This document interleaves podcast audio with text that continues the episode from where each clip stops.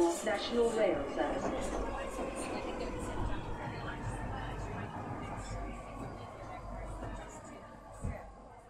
Salut și bine te-am regăsit în stația Londra. Eu sunt Manuel Cheța de la manuelcheța.com și tu asculti podcastul Un Român în Londra. Suntem acum la episodul 222 denumit London Forever. În acest episod vreau să vorbesc despre multele, multe evenimente care vor fi în Londra în perioada asta, august-septembrie, și despre nevoia de a fi la curent cu sfaturile practice legate de cetățenie și, bineînțeles, aplicații utile. Înainte de orice, trebuie să pomenesc faptul că acest podcast este partea Think Digital Podcast Network și că mă găsești pe Podbean, iTunes, toate rețelele posibile și imposibile, radio.com, pe chrisliniuțetravel.com și prin uh, multe alte locuri. Nu uita să dai un uh, review un comentariu, să dea un share, în așa fel încât acest podcast să ajungă la cât mai mulți oameni. În continuare fac aceeași recomandare de carte de vreo câteva luni de zile, e Innovator's Dilemma de Clayton M. Christensen, M. M. Auzi, M. M. Christensen. E o carte foarte faină care îți arată cum se dezvoltă anumite produse, companii, tehnologii, în așa fel încât să înțelegi cum apar, să zicem, telefoane mobile foarte simpatice sau ciudățele în cadrul ăsta tehnologiei disruptive și pe aia cum dispar și tot așa cum sunt înlocuite de alte tehnologii. Cum merge treaba asta în valori, ca să zicem așa. Care fiecare dată vreau să laud niște oameni faini, cum sunt cei de la ROE Hub, Romanian and Eastern European Hub, ei se ocupă de suport pentru muncă și violența domestică, The 3 Million pe Twitter, care se ocupă de drepturile europenilor, Centrul Filia, care se ocupă de drepturile femeilor și eclair.org, care se ocupă de conștientizarea problemei traficului de persoane. Bineînțeles, ONG-uri sunt sute, poate nu, nu, nu știu cum să zic, ar trebui probabil meritate toate, dar pomenite toate. Dar acum ce să zicem, am ales astea patru și cu astea patru merg în continuare și le propun pentru că într-adevăr sunt printre ONG-urile și grupurile cele mai eh, puternice, cele mai faine și cu impactul cel mai mare. Astea fiind zise, hai să trecem la subiectele zilei, respectiv de ce zic uh, London Forever. London Forever pentru că, într-un fel, Londra este o țară de sine sătătoare, dar, pe de altă parte, există foarte multe evenimente în perioada asta. Din toate știrile pe care le-am urmărit în ultimele câteva săptămâni, chiar n-am găsit atât de multe evenimente pe cât am găsit în ultima săptămână și ceva. Și e vorba de evenimente care vor avea loc cât de curând. Și de aia zic, ok, multe evenimente faine. Și așa că o să vorbim despre câteva dintre ele, cel puțin, dacă nu chiar de toate. Desigur, dacă e să consideri Londra, ai evenimente pentru orice fel de situație. Teatru, operetă, film, ce știu, investigații, știință, tehnologie, orice vrei tu pe acolo găsești. Acum, evenimentele pe care le prezint sunt uh, evenimente pe care le găsesc în sursele pe care le urmăresc eu. Urmăresc vreo 300 de surse în Feedly, în RSS și, bineînțeles, mai am și vreo câteva sute de canale de YouTube la care sunt înscris. Bineînțeles, nu urmăresc tot ce scrie și tot ce se spune în canalele alea, doar uh, aleg ce îmi combine. Și în perioada asta, uite, o chestie foarte interesantă, undeva pe 24 septembrie, între 7 și 9 seara, o să poți vedea 150 de bărci luminate pe Tamisa. Bărcile alea vor pleca de la Chelsea și se vor duce către Tower Bridge. Așa că dacă ești pe 24 septembrie între 7 și 9 seara, 24 septembrie cred că este într-o sâmbătă, deși nu sunt sigur. Hai să vedem, 24 septembrie, da, hai mă, September 24. Dar nu zice day hai să zicem, 24 septembrie de eu, sâmbătă, mă, vezi că am nimerit. Și festiv, bărcile astea, care vor fi foarte luminate, vor fi, să zicem, prezente pe zonă câteva ore. Ideea este că și podul, podurile de pe zona respectivă dintre Chelsea și Tower Bridge vor fi iluminate. Și toată instalația asta se numește Reflections și totul face parte din uh, Totally Thames Festival un festival care are loc din, uh, mi se pare, în fiecare an și anul ăsta o să putem vedea această prezentare de artă, cum ar veni, Reflections, 150 de bărci luminate. Chiar ar merita să vizităm zona aia, 24 septembrie, între 7 și 9 seara. Ce mai aflat de curând, legat de Londra, ci că Stratford International este doar cu numele. Știți, Stratford are zona de mall, are Stratford Center unde cumperi, unde găsești Lidl și alte magazine de cumpărat și așa mai departe. Și Stratford International a fost făcut undeva prin 2012. Cumva se spera ca stația respectivă să fie în drumul uh, Eurostar, când merge Eurostarul către, să zicem, uh, Paris. Ideea este că este mult prea aproape de Paddington ca să mai uh, trebuiască să te și oprești la Stratford International. Și așa că stația respectivă a rămas doar cu numele și să vezi chestie ciudată, ce spune și în articol, S-a făcut stația Stratford International în ideea că va fi o stație internațională pe acolo, iar mai apoi au apărut și hoteluri și, ce știu, restaurante, tot cu International, în ideea că Stratford International va fi o stație internațională, știi? și e o, e o chestie foarte curioasă. Stația International este doar cu numele, asta pentru cei care vreau să știe mai multe despre zona Stratford. Într-adevăr, Stratford are o zonă relativ faină unde au fost uh, locurile alea olimpice, are molul, este Stratford Center, care e mm, oarecum, este zonă up and coming, cum ar veni, o zonă săracă, dar în care se construiesc uh, clădiri nou-nouțe și cine vrea să poate muta pe acolo, ar fi ceva mai ieftin. Bun, mergem pe mai departe. Tot uh, podcastul ăsta o să fie cam London-centric, nu degeaba zi un român în Londra, nu? Cam așa se numește podcastul, da. Am reverificat. După șase ani de zile încă mă mai uitam să văd care e numele de podcast. Și vom vedea pe 20 undeva în, uh, în zona Millennium Dome, No Gallery, Now Gallery, adică trebuie să te duci la North Greenwich Station, ci că de acum, din august până pe 25 septembrie, vom, vedea, vom putea vedea o galerie de artă cu vapoare uriașe de hârtie. Și o chestie foarte interesantă, pentru că acele vapoare de hârtie doar arată ca și cum ar fi fost construite din hârtie, dar de fapt sunt metalice. E o galerie foarte interesantă pentru oamenii care ar fi interesați să plece la o plimbărică într-o după masă și să se bucure de ceva liniște, efectiv, pentru că în Londra probabil ai nevoie de foarte multă liniște, mai ales dacă stai în zona în care sunt noi și e gălăgie foarte mare acum pentru că se construiesc în jur alți zgârienori. Așa că până pe 25 septembrie poți să mergi la Now Gallery, lângă Millennium Dome, în North Greenwich ca să vezi o galerie de artă foarte interesantă cu vapoare uriașe de hârtie. Normal, alea nu vor putea sta pe apă. Ce am mai aflat de curând este că, din nou, Canary Wharf este o zonă faină de vizitat. Și asta țin să o repet de foarte multe ori. Când vii în zona asta Canary Wharf pentru prima oară din România, o să-ți dea impresia că ești cumva ca în filmele alea cu New Yorkul, știi? Când ești în downtown New York, în Manhattan, și zici, uite, blocuri înalte super mișto, arhitectură foarte din asta, foarte interesantă, precum mai fi, să zicem, în downtown New York.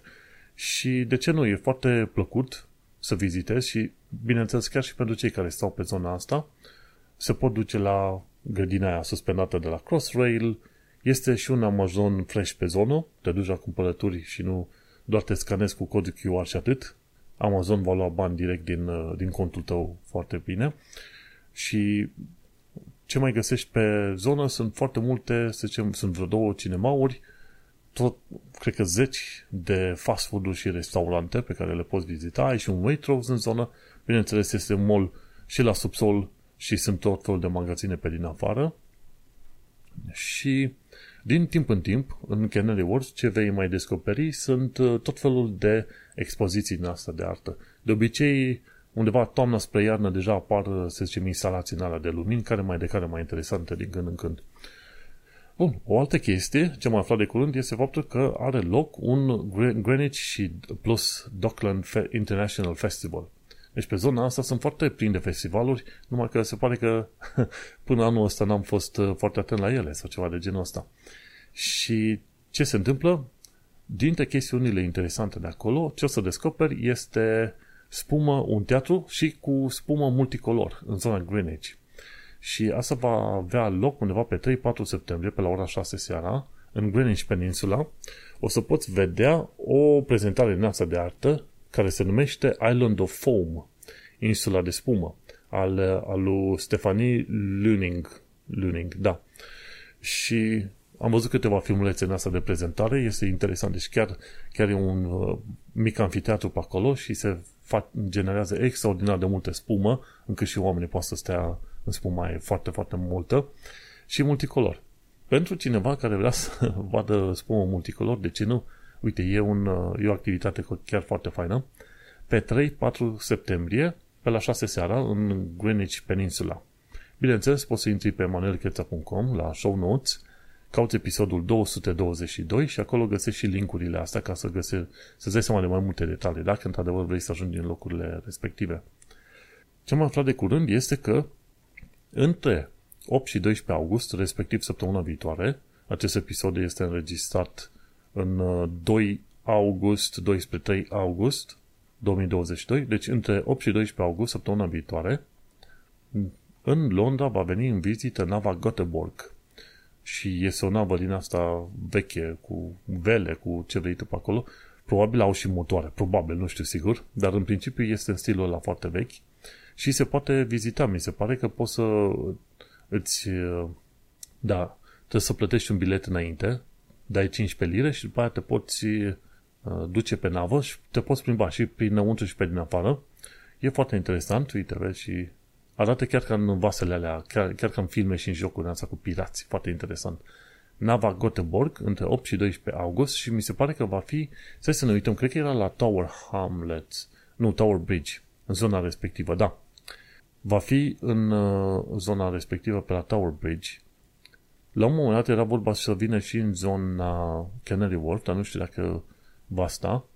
Da.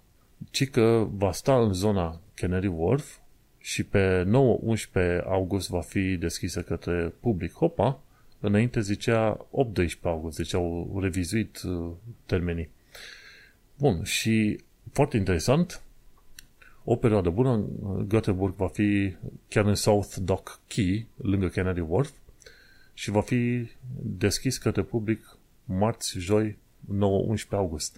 Acum, din ce știu eu, în principiu, ca să vizitezi, trebuia să mergi în zona Tower Bridge? Nu, conform articolului nu. Deci, când va ajunge în zona Tower Bridge, va, va lansa tunurile, bineînțeles, cu, doar cu, cu pudra aia de explozivă, doar atât, nu și cu obuze. Și dacă vrei să vizitezi, să vii în Canary Wharf în perioada 9-11 august ca să vezi. Bineînțeles, va trebui să plătești ca să intri. Așa că e foarte mișto. Chiar uh, vecin cu noi, la ce știu câteva minute de mers pe jos, o să vedem și noi Göteborg săptămâna viitoare. Foarte interesant. Înțelesesem eu greșit că va trebui să mergi neapărat la Tower Hamlets. Nu. Uite, chiar în Canary Wharf. Și din când în când, mi se pare că și anul trecut, când a fost pandemie, am uh, putut vedea vase din astea cu vele destul de vechi, așa, sau replica. Nu sunt chiar uh, vase din vremurile vechi de demult, pentru că probabil nici nu mai există așa ceva. Și o ultimă chestie legată de Londra, ci că sunt uh, tot felul de expoziții prin Londra în perioada asta august. Și una dintre ele care chiar m-a interesat, hai să o găsim în zona asta altă, ci că este cea legată de efectiv de aur, știi? Și trebuie să te duci la British Library, la King's Cross și va trebui să plătești 8 lire ca să vezi prezentarea asta. Și care este treaba cu aurul ăsta? Bine, nu ți se prezintă aur. La British Library o să vezi tot felul de manuscripturi, cărți, uh, texte sfinte și scrolluri, efectiv, care au, uh, să zicem, uh, sunt încasate în aur, scrise cu aur, ori efectiv au ceva, un fir de aur în ele sau ceva de genul ăsta, știi? Și atunci este foarte interesant să vezi cum uh, British Library nu are numai bogăție în cărți, are bogăție și în aur, dar bineînțeles este, este interesant să vezi gold-tooled books, știi? Și bineînțeles, pe lângă toate poveștile astea, o să afli și cei care au avut cărțile astea de aur sau care conțineau aur în ele, ce s-a întâmplat și, bineînțeles, cum au fost create aceste cărți din vremurile vechi și de demult. Și că mi, mi se pare că pe acolo să poți vedea Harley Golden Gospels, Lotus Sutra și un tratat în Mala, Malayalam. Nu știu exact ce este asta, dar o să aflu într-o zi. Și bineînțeles, dacă vrei să mai vezi ceva foarte interesant, pentru pasionații de hărți, la London Metropolitan Archives în Clerkenwell, te poți duce gratuit ca să vezi Magnificent Maps of London – și o colecție de hărți al Londrei, făcute, ale Londrei, făcute din vremurile vechi și de demult. Și atunci o să vezi cum a evoluat Londra de-a lungul timpului și cum a evoluat cartografia de-a lungul timpului. Foarte interesant. Deci găsești Magnificent Maps of London, exact când are loc treaba asta. va fi, va fi oh, oh, până pe 26 octombrie, deci toată luna te poți duce liniștit. Tot ce trebuie să faci este să te duci la London Metropolitan Archives în Clerkenwell și te vei duce gratuit să vezi expoziția asta de hărți. Mă ajuce pentru că sunt relativ interesat să văd cum a evoluat Londra de-a lungul timpului, dar cred că găsesc și multe hărți online. Evenimentul ăsta la altul de la British Library, cu Gold, așa se numește evenimentul, va fi deschis până pe 2 octombrie, deci toată luna. Membrii se duc gratuit acolo, bineînțeles. deci e bine, te poți duce până pe 2 octombrie. În expoziția asta o să vezi tot felul de foi și foițe de aur. Uite că aici chiar arată mai multe detalii din astea. Foarte interesant. Pentru cine e pasionat de aur. și cam astea sunt evenimentele, să zicem, în uh, perioada asta în Londra pe care le putea, uh, la care ai putea lua și tu parte. Desigur, există mult mai multe evenimente decât asta, hai să nu uităm, sunt sute și sute de evenimente. Dacă te gândești că te duci în West End și găsești, mi se pare, vreo 50 sau 60 de teatre diferite, clar, acolo ai o tonă de evenimente. Am fost la teatru doar o dată sau de două ori, m-aș mai duce doar de curiozitate, aș merge și o dată de două ori la operă, nu e tocmai mai cup of tea, cum se spune, dar mă duce doar de curiozitate, ca să zicem așa. Mergem pe mai departe, de ce este bine să fii la curent cu sfaturile practice. Primisesem la un moment dat uh, mesaj că oamenilor le place, le plac uh, secțiunile de sfaturi practice a podcastului și de ce nu, uite că le pun chiar în prima parte a podcastului, iar a doua, în a doua parte a podcastului pun de obicei știri și tot felul de lucruri de genul ăsta, cotidiene, ca să zicem, aproape. Și, bun, ce am aflat de curând legat este cumva legat de cetățenie, respectiv uh, poți să ceri informații de călătorie de la Border Force. Directorul de comunicație a podcastului îmi spusese mai de mult că autoritățile au acces la foarte multe detalii de intrare, de ieșire dintr-o țară și nu mi-a stat în cap că, într-adevăr, în UK cel puțin poți să ceri aceste informații. Până să le primești durează, ce știu, între una și trei luni de zile, că sunt foarte, foarte ocupați oamenii. Și la secțiunea asta de, de Border Force, Immigration Enforcement și la UK Visas and Immigrations, e o pagină care se numește Request Personal Information Held in the Borders Immigration and Citizen System. Citizenship System. Și asta ce înseamnă poți să-ți ceri detaliile de intrare de, și ieșire din UK. Și poți să faci o cerere chiar online, ai nevoie de pașaport ca să fie uh, să ai detaliile de pașaport, un e-mail de sigur și atunci poți să aplici online și în, uh, în 1 până la 3 luni de zile ar trebui să primești acele uh, lucruri. Știi? Îți trebuie un pașaport și cam atât. În principiu, pentru marea majoritate îți trebuie un pașaport. Și în trei luni de zile primești detalii cu drumurile făcute în afară, drumurile făcute înapoi, înăuntru și ce anume ai folosit, că ai folosit avion, vapor, mașină, ceva de genul ăsta. Și astea sunt detalii foarte importante pentru că atunci când aplici pentru cetățenie, în aplicația respectivă tu trebuie să specifici intrările și ieșirile din UK. Uh, și dar fiindcă UK oricum are detaliile astea, pe mine mă mire că atunci când aplici pentru cetățenie, ți se cere ca tu în aplicație să treci toate detaliile respective. Probabil vor să vadă dacă cumva minți sau nu știu ca să zic așa.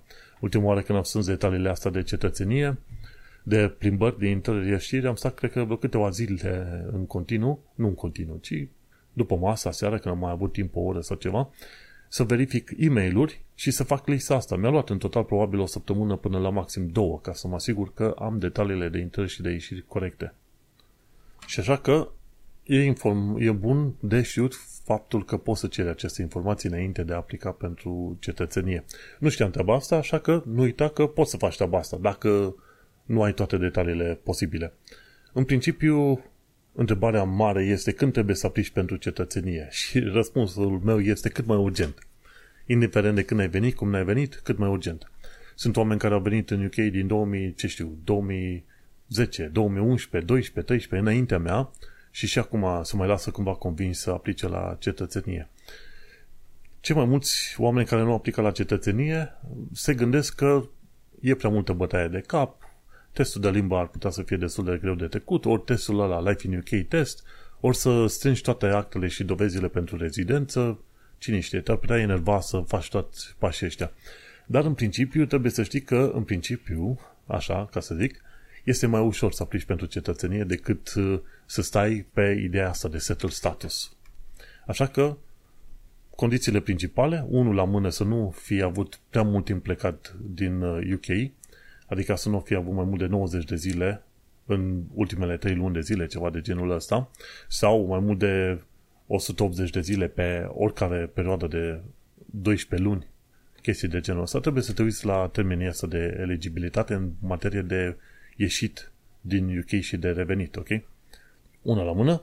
A doua la mână trebuie să te asiguri că în ziua în care tu aplici pentru cetățenie, cu 5 ani de zile în urmă, tu să fi fost în UK, prezent fizic în UK. Asta e o chestie ciudățică foarte, nu știu dacă are o explicație logică pe nicio planetă, dar în fine, asta este una dintre regulile pentru care ți se poate refuza simplu cetățenia. O altă chestiune de care trebuie să ții cont este că trebuie să iei testul de limbă, dar testul de limbă este foarte ușor. Un fel de B1 trebuie să știi doar să înțelegi ce ți se spune și să vorbești înapoi. Atât. Nu trebuie să știi să scrii și să citești în limba engleză ca să iei acel test de limbă pentru naturalizare. Mulți oameni cred că trebuie să fii mare poet ca să iei testul ăla de limbă. Nu. Am văzut în exemplele de la Trinity College, unde am dat eu testul de limbă, oameni care abia spicuiau două, trei cuvinte și totuși au trecut. Bineînțeles cu note mai proaste, dar nu contează. Și o altă chestie de care trebuie să ții cont este Life in UK test. Dacă depui timp și oarece efort, să zicem jumătate de oră în fiecare zi, timp de vreo două luni, și faci, te duci în Life in, in UK Test.org, cred că așa e site-ul respectiv. Hai să căutăm Life in UK Test.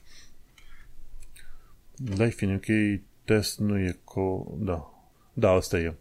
Life in UK îi se zice Life, life in the UK test.co.uk. Ei, când te duci pe site-ul respectiv, poți să te obișnuiești foarte repede cu testele respective. Primele 15 teste sunt gratuite, următoarele 30 până la 45 trebuie să le plătești. Nu e mare lucru, plătești 10 lire, un fel de abonament din la pe lună și la un moment dat îi zici, ok, nu mai vreau, după ce te-ai învățat foarte bine cu testele, zici nu mai vreau și gata. Ca să iei testul Life in UK, trebuie să răspunzi la 18 din 24 de întrebări. Când te da, bagi pe site-ul ăsta Life in the UK tests.co.uk și faci cele 45 de teste, dacă iei la toate, la fiecare în parte, între minim 22 din 24, atunci când ajungi și la testul real, ăla mare, să-l dai, îl vei lua și pe ăla, destul de bine. Poate nu chiar cu 22, dar măcar cu 18-19 totul vei lua. Așa că e doable, e doable, efectiv. Și atunci mai tot omul poate să ia și mă aștept ca și foarte mulți români să aplice la cetățenie cu ocazia asta. Deci, cam asta e. Măi, cel mai bun timp de aplicare la cetățenie este acum, urgent. Eu am stat și m-am uitat la toate timeline-urile și în, zi, în prima zi în care am putut să aplic pentru pre-settled, am aplicat, pentru settled status am aplicat la fel în prima zi, pentru cetățenie după aia când am putut, la un an de zile, după settled status, am aplicat. N-am stat la comentarii, nici să mă încurc aiurea. Pentru că ai ceva mai multă garanție, având și cetățenia, e mai ușor să zici, ok, iau o poză pe pașaport, lasă-mă în pace, gata, nu mă mai încurcă cu alte treburi. Pe când la share code și settle status ai, uh, poți avea probleme. Pe Twitter, cei de la The 3 Million au pomenit de câteva ori faptul că pentru unii oameni datele au fost uh, stricate, corupte, efectiv, când au încercat să-și vadă detaliile de settle status, site-ul le spunea, ne pare rău, dar informațiile nu sunt uh, prezente, valabile, deși cu o zi înainte erau toate acolo și arăta că omul are settle status, știi? De-aia, unul dintre motivele pentru care iarăși merită să-ți faci cetățenie este că primești un document fizic, ai uh, acest pașaport în mână. Faci o poză și trimiți mai departe oamenilor și te-au lăsat în pace. Contează treaba asta. Bun, mergem mai departe la sfaturi practice și discutam uh, acum de faptul că poți să cureți fierul de călcat cu ajutorul a tabletelor de paracetamol, dar din alea non-coated. E o chestie foarte interesantă, de care nu știam, și am aflat-o de la ăștia de la witch.co.uk. Și eu, e un experiment fain, probabil odată o să-l aplic și eu. Dacă fierul de călcat se arde acolo și rămân urme de material ars, de ce nu? Ci că poți folosi tablete de paracetamol, dar ci că alea care sunt non-coated. Interesant, nu știu. Uită-te la film și pe aia spunem dacă chiar îți merge. dar uh, pare destui. Ci că O altă chestie legată de sfaturi practice, este mai general, nu se aplică neapărat de Londra, dar este vorba de faptul că cum ajuți un, o persoană homeless. Filmulețul ăsta l-am văzut din, uh, prin uh, TEDx, efectiv, cu o săptămână și ceva și a zis să-l pun și eu la sfaturi practice pentru că e chiar foarte fain. De ce găsești destui homeless în uh, Londra? Poate în România nu vezi așa de mulți, dar uh, în principiu prin Londra găsești în foarte multe locuri. Și atunci, dacă vrei să ajuți pe cineva care e homeless, regula numărul 1 nu este să te duci să-i dai lucruri care nu-ți mai trebuie ție, gen, ce știu, ai folosit un tricou, nu-ți mai trebuie, te duci și dai tricoul respectiv. Nu. Regula numărul 1 este să afli necesarul de lucruri. Adică, efectiv, te duci și întrebi, băi, ce trebuie? Ce simți tu că ai avea nevoie tu ca homeless, care fie stai în corturi, fie dormi pe jos, ori alte chestii, știi? Și atunci, cu ocazia asta, te asigur că duci lucruri care teoretic le-ar trebui pe acolo și persoana homeless nu sânge lucruri și nici nu face mizerie prin zona, înțelegi?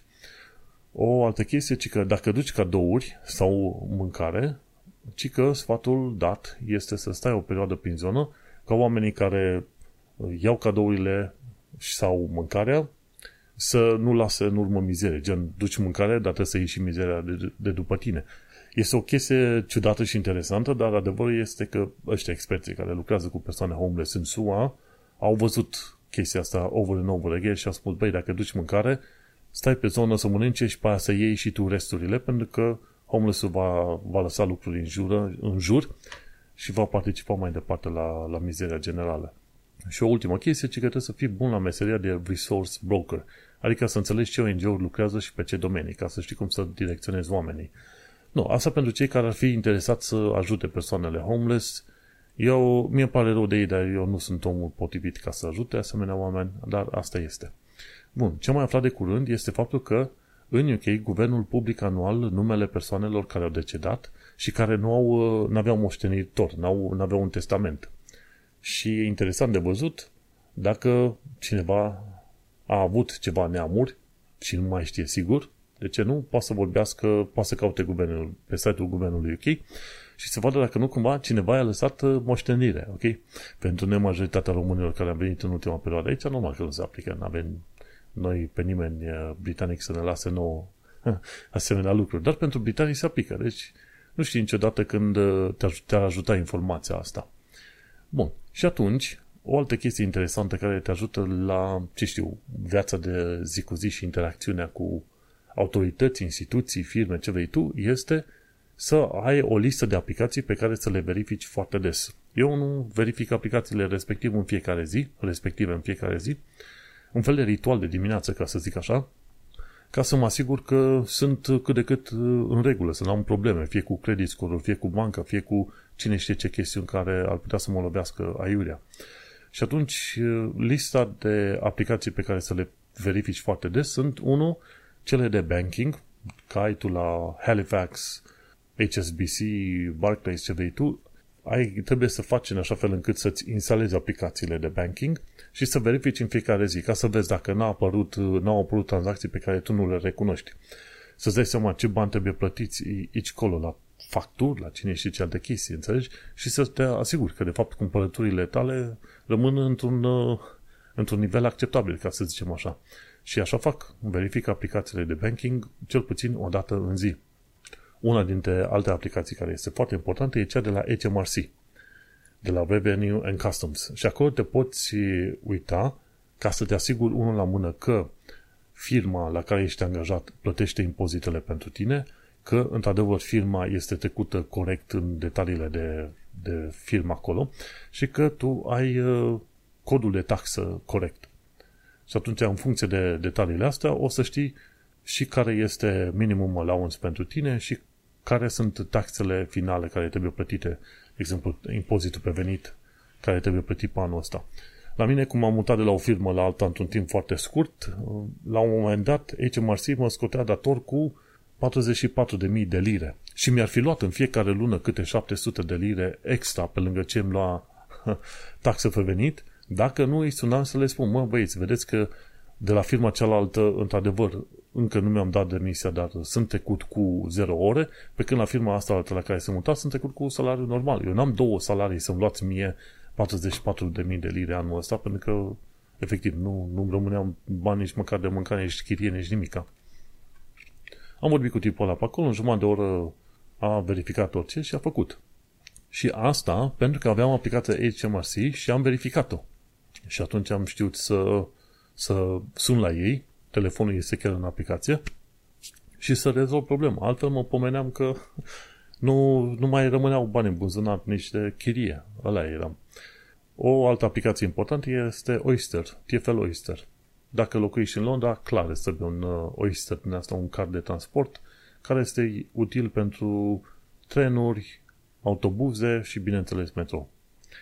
Pe mai departe, e important să ai o aplicație gen ClearScore, care îți prezintă credit score-ul de la TransUnion. După aia e bine să ai și de la Credit Karma, care îți prezintă scorul de la, scorul de la uh, Experian, mi se pare, sau dacă nu e de la celălalt, tot cu E. Le tot în pe alea două cu E. În fine. Și atunci e bine să îți verifici, important, așa ca chestie generală, verifică-ți credit score să vezi dacă a urcat, a coborât și de ce. De obicei, asta îți uh, mai uh, prezintă, să zicem, detalii, rapoarte, știi? Hai să ne uităm pe UK.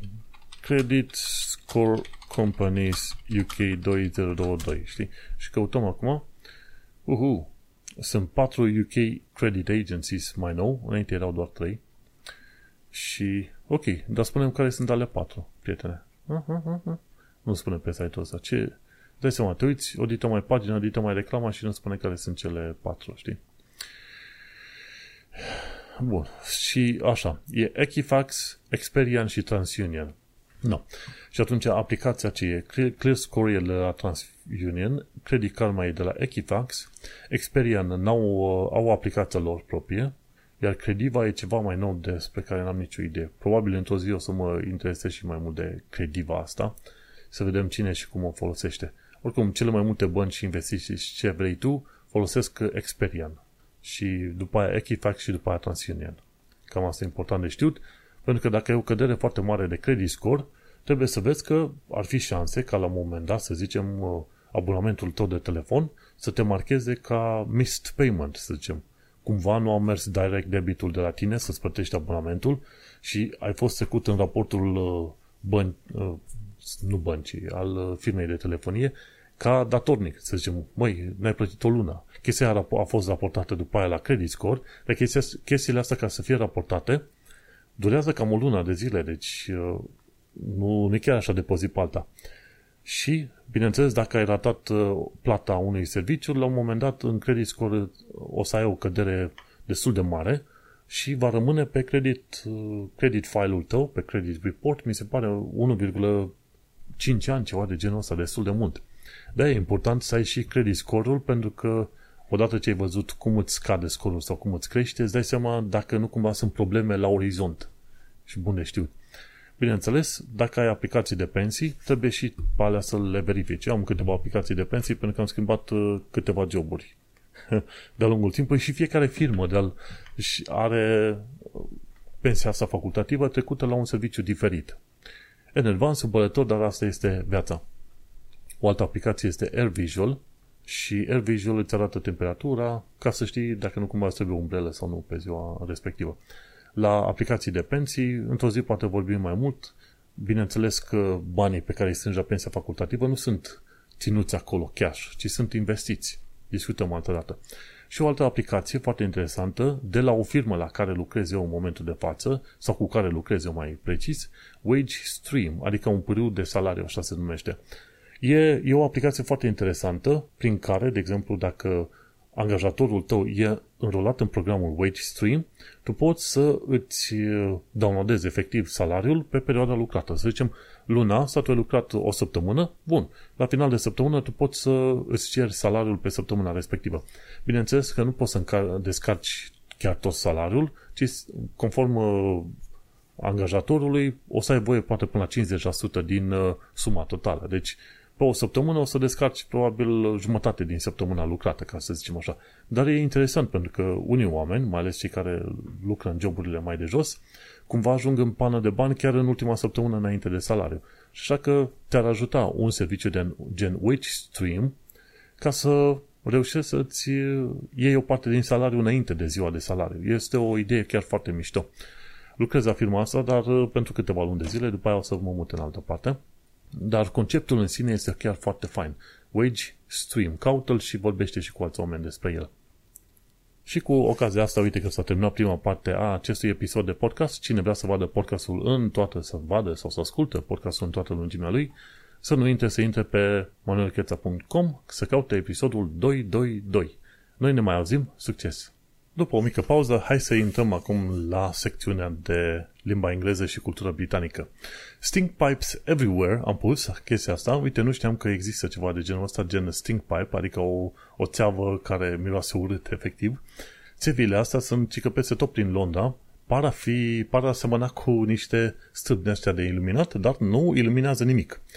Sunt uh, efectiv niște țevi care intră până în sistemul de canalizare și sunt folosite pentru a evacua gazele din sistemul de canalizare.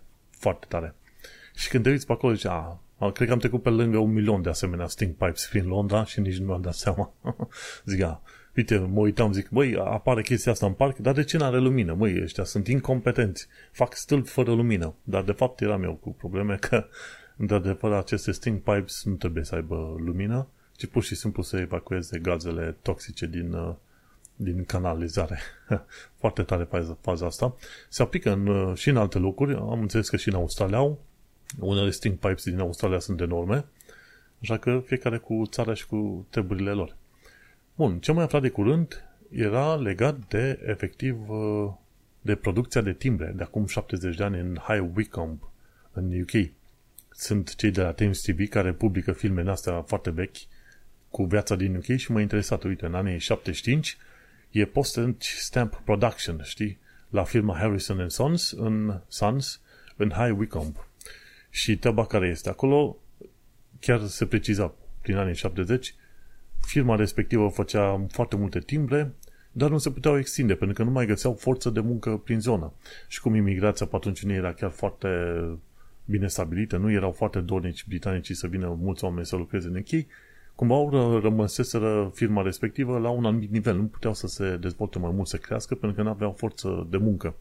Și interesant cum, până la urmă, chiar cei de Atenție TV spun, băi, uite, dar fiindcă nu avem uh, parte de imigrație, nu putem nici să, cum îi zice, nici să facem uh, o producție mai mare, deși suntem în stare, avem uh, aparatură, avem oameni, avem, avem aparatură, pardon, dar nu avem oameni cu care să lucrăm. Interesantă chestie și dintotdeauna a fost așa.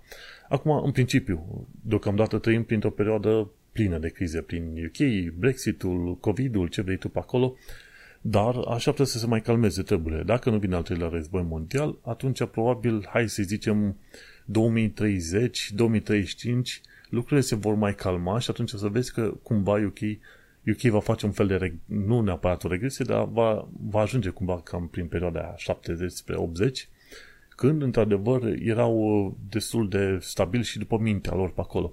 Deocamdată, perioada asta de instabilitate și supărare va mai dura, cred că vreo 10 ani de zile, liniștit, până când o să ajungi din nou la ideea de, ok, UK ca țară stabilă și sistem politic stabil și ce vrei tu pe acolo. În ultimii 5 ani de zile nu mai stabil n-a fost. cred că toată lumea știe treaba asta, dar uh, știi cum e, trăiești, înveți, te duci pe mai departe. Dar e interesant că ăștia de la Times TV mai publică filme din asta mai vechi și mai afli de-a lungul istoriei cum, cum a fost treaba atunci. Mergem pe mai departe la actualitatea britanică și londoneză. Ce am aflat de curând este că British Airways nu mai face drumuri scurte de la Heathrow o perioadă. Aeroportul Heathrow a cerut firmelor aeriene să nu mai facă drumuri scurte. Și așa că British Airways e una dintre primele firme care a zis ok, nu vom mai face aceste drumuri scurte. Uh, nu au precizat foarte exact ce înseamnă acele drumuri scurte. Probabil drumuri scurte în interiorul UK-ului. Probabil chestia asta, n-am nicio idee. Dar uh, e o informație bună de ținut cont.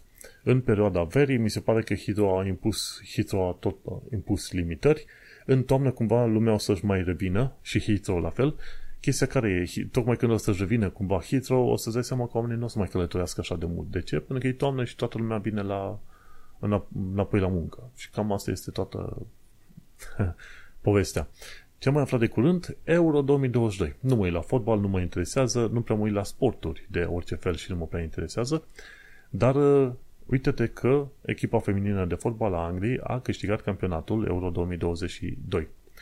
Și pomenesc asta, în mod normal n-aș fi pomenit, dar pomenesc asta pentru că anul trecut când a fost, uh, ia, au fost iarăși meciurile astea, nu știu, au fost FIFA sau ce a fost cu fotbalul, era vorba de, de fotbal masculin, mamă ce mult scandal făcea toată lumea peste tot pe acolo, zice, băi, it's coming home, în ideea că echipa Angliei va câștiga, numai în ideea aia, lumea a început să, să devin, să fie de-a dreptul nesimțite și gălăgioase și îi vedeai cum erau porniți așa pe scandal, efectiv. Și când ne plimbam la un moment dat prin zone rezidențiale, auzeai pe oameni din case cum răcneau acolo, ei, a dat gol, toate cele. Și că erau uh, scăpați din, uh, din lese, efectiv, și erau pregătiți să muște orice să facă gălăgia pe orice fel de chestie, știi? Și, bineînțeles, ne aducem aminte de ce a fost la, la Wembley când au sărit aia gardurile și dezastru enorm care a fost. Deci, efectiv, deci, e, numai un noroc chior i-a salvat pe oamenii ăia să nu genereze un dezastru enorm, o catastrofă în care să moară zeci sau sute de oameni. Noroc chior.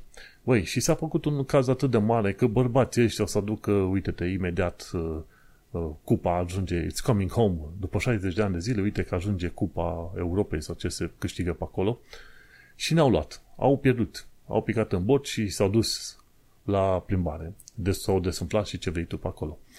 Ei, uite-te că anul ăsta echipa feminină de fotbal a Angliei arăta că sunt uh, mai uh, capabile să aducă această, să zicem, cupă sau ce se câștigă pe la fotbal pe acolo și lumea s-a bucurat. Dar adevărul e că, una la mână, n-a fost nici anticiparea aia cum a fost anul trecut și a doua, au, au cam petrecut oamenii, dar nu mai extraordinar de mult. Într-adevăr s-au bucurat în Trafalgar Square, la Wembley și în câteva locuri, dar nu am văzut așa o pornire enormă a țării.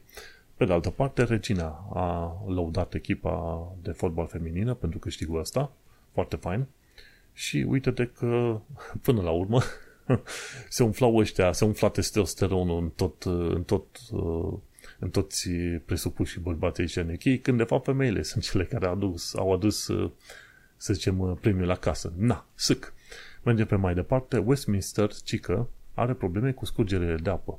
Bine, în principiu, mi se pare că Westminster ca clădire trebuie renovată de ceva timp și nu știu oamenii, nu știu, să zicem, parlamentarii, când să se hotărească să înceapă acea renovare, pentru că ar dura ceva ani de zile și ar costa probabil câteva sute de milioane de lire și atunci, măi, hai să mai amânăm, să mai amânăm.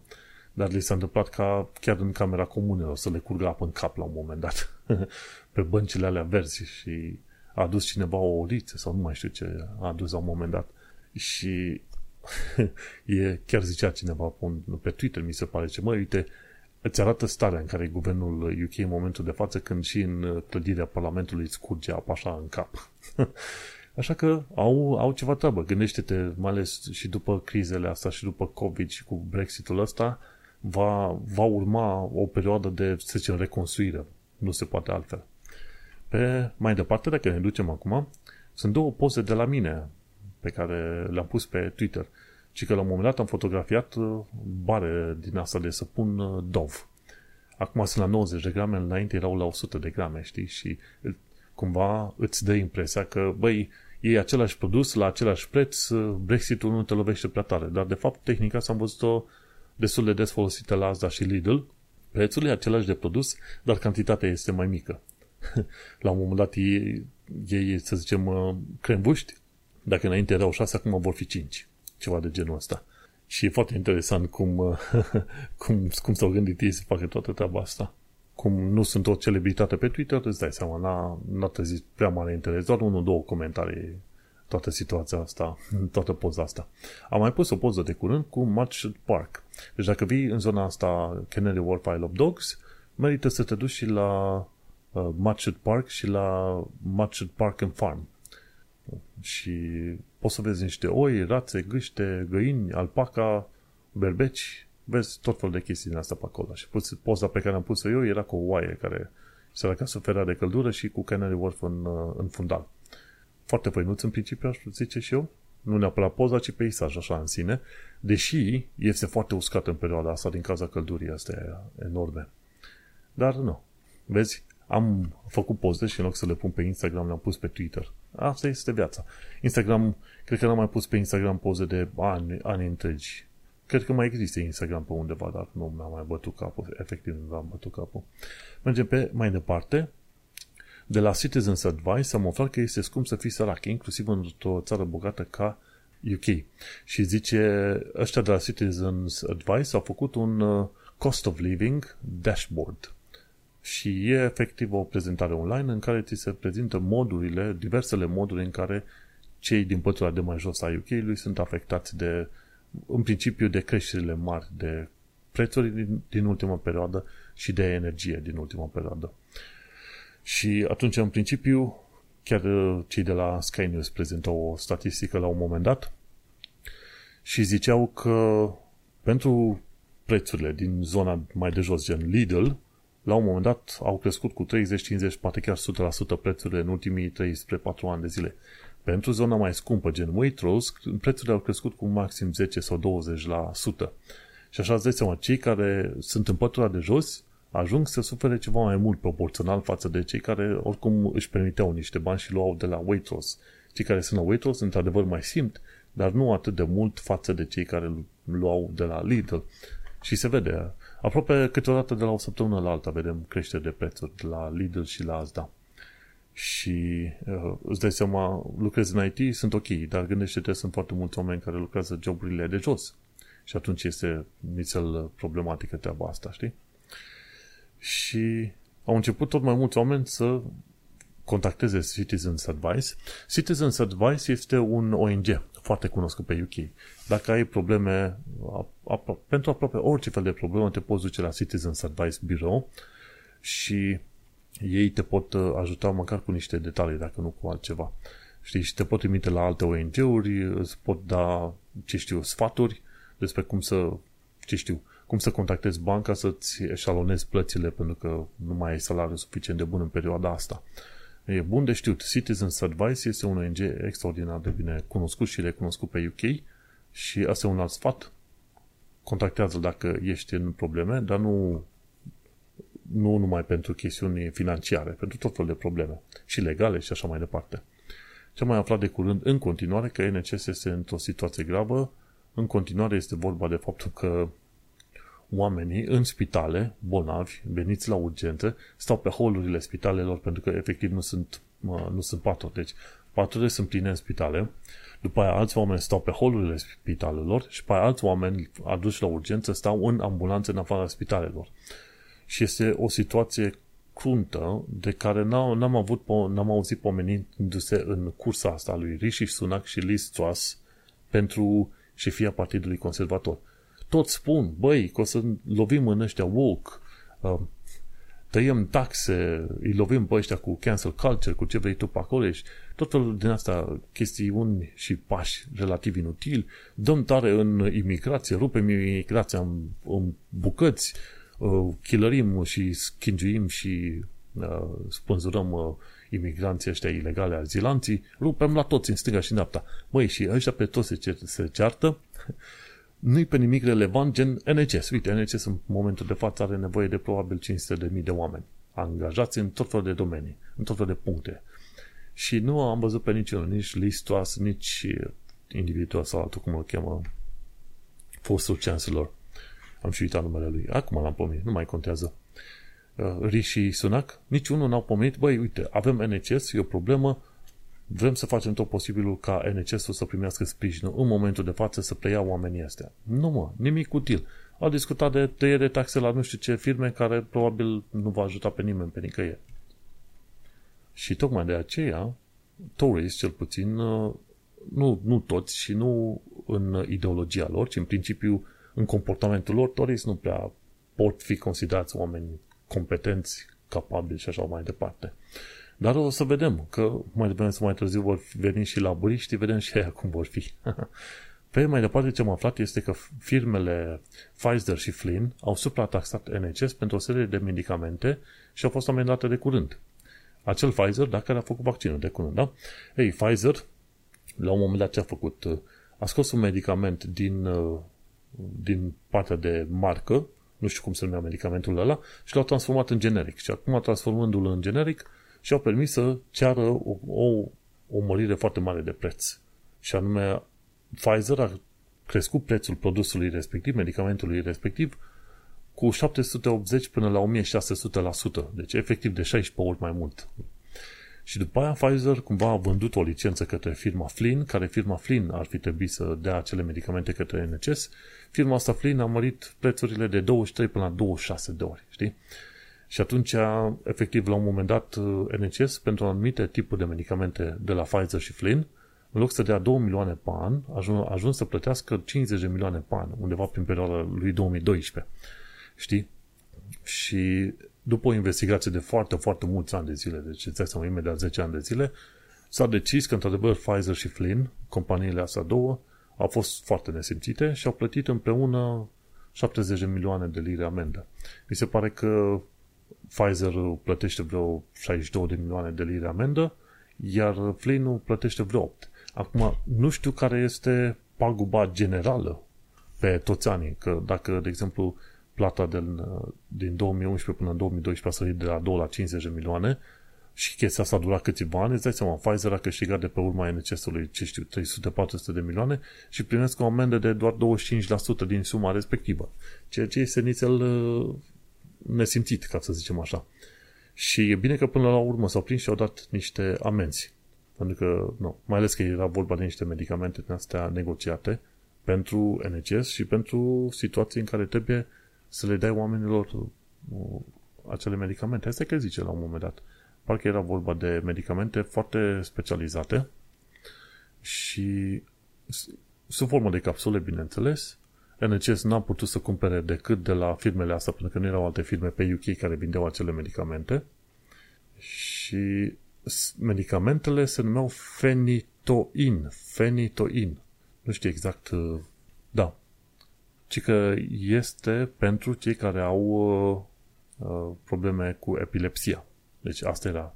Deci fenitoin pentru probleme cu epilepsia și NCS nu avea alte firme de la care să cumpere și a fost nevoit să plătească extra. E bine că până la urmă Pfizer a primit amenda asta sănătoasă, era bine că primea o amendă și mai mare. Și terminăm ziua de astăzi cu o chestie foarte interesantă, respectiv o nouă monedă de 50 de pi care nu va fi circulată în public, dar care poate să fie cumpărată în orice fel de număr, cu Alan Turing. Și este foarte interesant că pe moneda asta cu Alan Turing o să vezi la un moment dat o adresă gen Gears, Greenitha și după aia Green și după aia Than. Thanks. Gears, Greenitha, Thanks. Ei bine, și aia ce este? Ei bine, aia este o adresă de la What Three Words. Ah, și zice, zice Gears Green Than. Și este chiar uh, adresa de la Cambridge University unde a, fost, unde a învățat Alan Turing.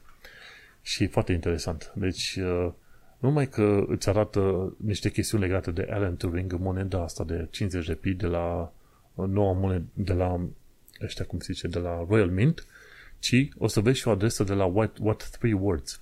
Știi, e foarte interesant de știut faptul că atunci când chemi salvarea sau poliția pe o anumită zonă, ți se va cere foarte des adresa what three words, adică ce trei cuvinte.